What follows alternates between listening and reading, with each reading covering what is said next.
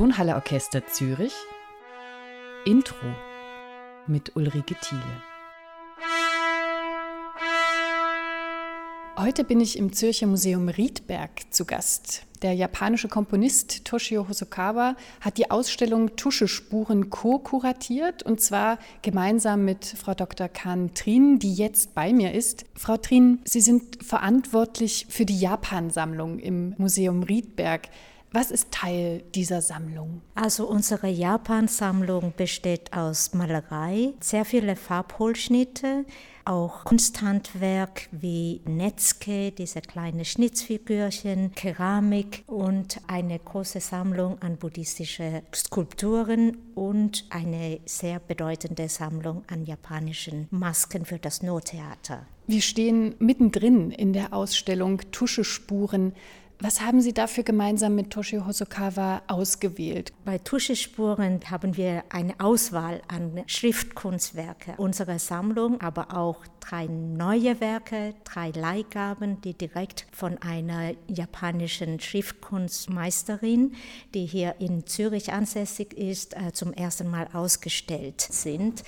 Im Zentrum der Ausstellung steht das Werk von Inoue Yuichi, einem japanischen Künstler aus dem 20. Jahrhundert, der sehr bekannt war für seine expressive und abstrakte Kalligraphie. Also ich verwende eigentlich nicht gern das Wort Kalligraphie.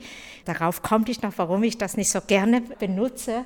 Aber dieses Schriftzeichen von Inoue Yuichi, das Werk heißt, also Yama auf Japanisch, das ist eigentlich das Werk, was Herrn Hosokawa am meisten beeindruckt hat aus unserer Sammlung. Und wir haben auch noch daneben ein Set von sechs Hängerollen, die jeweils nur zwei Schriftzeichen haben.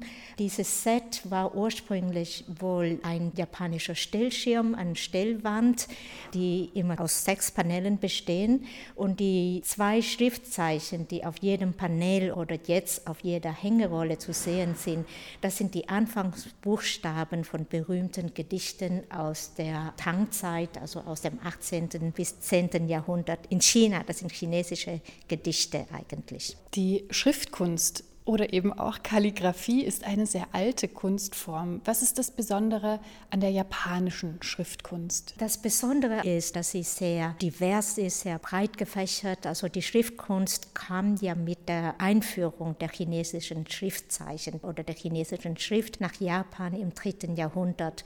In Japan hat man erst danach die japanische Silbenschrift entwickelt aus diesen chinesischen Schriftzeichen. Und deswegen bei der japanischen Schriftkunst kann es verschiedene Arten von Schriftzeichen sein. Es kann eben die chinesische Schriftzeichen sein, es kann aber auch die japanische Silbenzeichen sein. Hier in der Ausstellung haben wir es aber ausschließlich mit chinesischen Schriftzeichen zu tun, also die Kanji. Sie haben vorhin schon gesagt, das Wort Kalligraphie benutzen Sie nicht so gern. Warum das? Unter Kalligraphie versteht man ja eigentlich die Schönschrift, dass sie harmonisch wirkt, dass eben, es wird schön geschrieben. Bei der asiatischen Schriftkunst und insbesondere bei der japanischen geht es eigentlich nicht um diese Regelmäßigkeit, um diese harmonische Schönheit. Harmonisch soll das Kunstwerk am Schluss aussehen, aber die Schriftzeichen, die sind nicht schön geschrieben, sondern die soll eigentlich eine innere Kraft ausdrücken. Die sind sehr expressiv, die sind sehr unregelmäßig. Sie sehen zum Beispiel am Schriftzeichen Berg von Inoue Yuichi, es steht eigentlich schräg auf der Bildfläche, auf dem Papier. Es wurde mit einer sehr großen Pinsel geschrieben und sehr kraftvoll. Wenn man schreiben lernt, dann gibt es bestimmte Regeln, wie die Striche zu machen sind. Jedes Schriftzeichen hat eine ähm, strenge Reihenfolge von Strichen und die muss man eigentlich einhalten. Bei der japanischen Schriftkunst ist es aber so, die Reihenfolge behält man bei weil sonst kann man das Zeichen nicht lesen. Aber mit welcher Kraft man den Pinsel auf das Papier drückt, mit welchem Rhythmus, mit welcher Geschwindigkeit man den Pinsel über das Papier führt, das ist die freie Interpretation. Und bei dem Schriftzeichen Berg von Inoue Yuichi sieht man, dass er mit sehr, sehr viel Kraft den Pinsel aufs Papier gedrückt hat. Denn anfangs sieht man immer dort, wo die Tusche auf allen Seiten spritzt. Und das ist eigentlich, streng genommen, ist das ja nicht schön. aber es ist sehr, sehr kraftvoll. Es sieht aus wie ein Jackson Pollock-Bild. Es ist Action Painting und er hat das wahrscheinlich eben auch wirklich mit sehr viel Körpereinsatz geschrieben. Das ist ungewöhnlich groß, das Papier. Es ist fast zwei Meter breit und anderthalb Meter hoch und darauf nur ein einziges Schriftzeichen zu schreiben, das verlangt natürlich sehr, sehr viel Kraft und sehr viel Sicherheit auch. Das Schöne an der japanischen Schriftkunst ist ja, dass man diese Bewegung nachvollziehen kann. Und das kann man eben nur, wenn man weiß, wie die Strichreihenfolge sind. Dann kann man genau nachvollziehen und sehen, wo hat er den Pinsel angesetzt, wo hat er eine Pause gemacht, wo setzt er ihn wieder neu an und wo hört der Pinselstrich auf. Den Berg hat Toshio Hosokawa selbst ausgewählt. Was schlägt bei diesem Bild die Brücke zwischen Schreibkunst und Musik? Die Parallele zu der Musik sieht man eben an der Führung des Pinsels, das Ansetzen des Pinsels, das Durchführen, das äh, Absetzen und wieder anfangen. Das ist wie ein musikalisches Stück. Das hat einen bestimmten Rhythmus und Toshio Hosokawa hat ja sehr großes Interesse an der japanischen Schriftkunst, vor allem an der zen-buddhistischen Schriftkunst, die eben noch mehr dieses Unregelmäßige, diese raue Schönheit zum Ausdruck bringt. Ich glaube, deswegen hat ihn das Schriftzeichen Berg von Inoue Yuichi am meisten angesprochen. Daneben hängen sechs Rollen aus dem 18. Jahrhundert. Wie unterscheidet sich das Schriftbild? Die sechs Rollen aus dem 18. Jahrhundert, die haben eben jeweils zwei Schriftzeichen. Das Format ist anders, weil das sind Hängerollen, das heißt, es ist ein langes Rechteck. Die Schriftzeichen stehen untereinander. Es ist in einem anderen Schriftstil geschrieben, die semikursive Schriftstil und die Zeichen sind eigentlich sehr, sehr schwer zu lesen, weil die Pinselführung so verschliffen sind. Die Striche gehen ineinander über. Bei der Hängerolle, wenn man vor der Vitrine steht, ganz links außen, kann man die einzelnen Striche fast nicht mehr auseinanderhalten. Also da erfordert es wirklich eine sehr große Kenntnis der japanischen und chinesischen Schriftzeichen, um das zu lesen. Nicht jeder Japaner heute kann das lesen. Also wir haben es sehr, sehr lange gebraucht, bis wir diese Zeichen entziffern konnten. Beim Berg ist es einfach. Der Berg besteht eigentlich nur aus drei Strichen. Und der Berg ist auch ein einfaches Zeichen. Es sieht wie drei Berggipfel aus.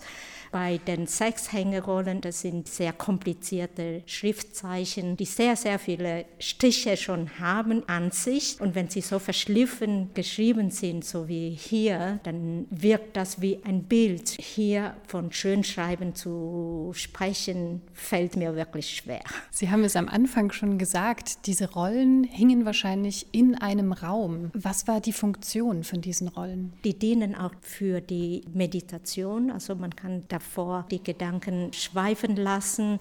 Sie dienen auch als Gesprächsstoff bei Teezeremonien aufgehängt in einem Teeraum. Bei der Teezeremonie geht es eben auch nicht nur um das Tee trinken, um das Tee zu sondern eben auch um das Betrachten von den Kunstwerken, die in dem Teeraum sind. Und Schriftkunstwerke oder auch Keramiken, die Utensilien, die man in der Teezeremonie braucht, die dienen immer als Gesprächsstoff, dass man dann eine Konversation mit dem Teemeister oder mit den anderen Teilnehmenden darüber spricht und sich in diesem ästhetischen Genuss miteinander austauscht. Diese benannte Rolle eben ganz links, die heißt kalter Klang. Welche Rolle spielt denn Musik in diesen Teezeremonien? In der Teezeremonie selbst gibt es eigentlich nicht die Musik an sich, aber man hört zum Beispiel das Geräusch des Wassers, das kocht. Das ist ein Ton, der sehr dominant ist in einem Teeraum, in einer Teezeremonie. Und das Lauschen, das ist ein wichtiger Teil von der Teezeremonie, wie eine Musik im Hintergrund.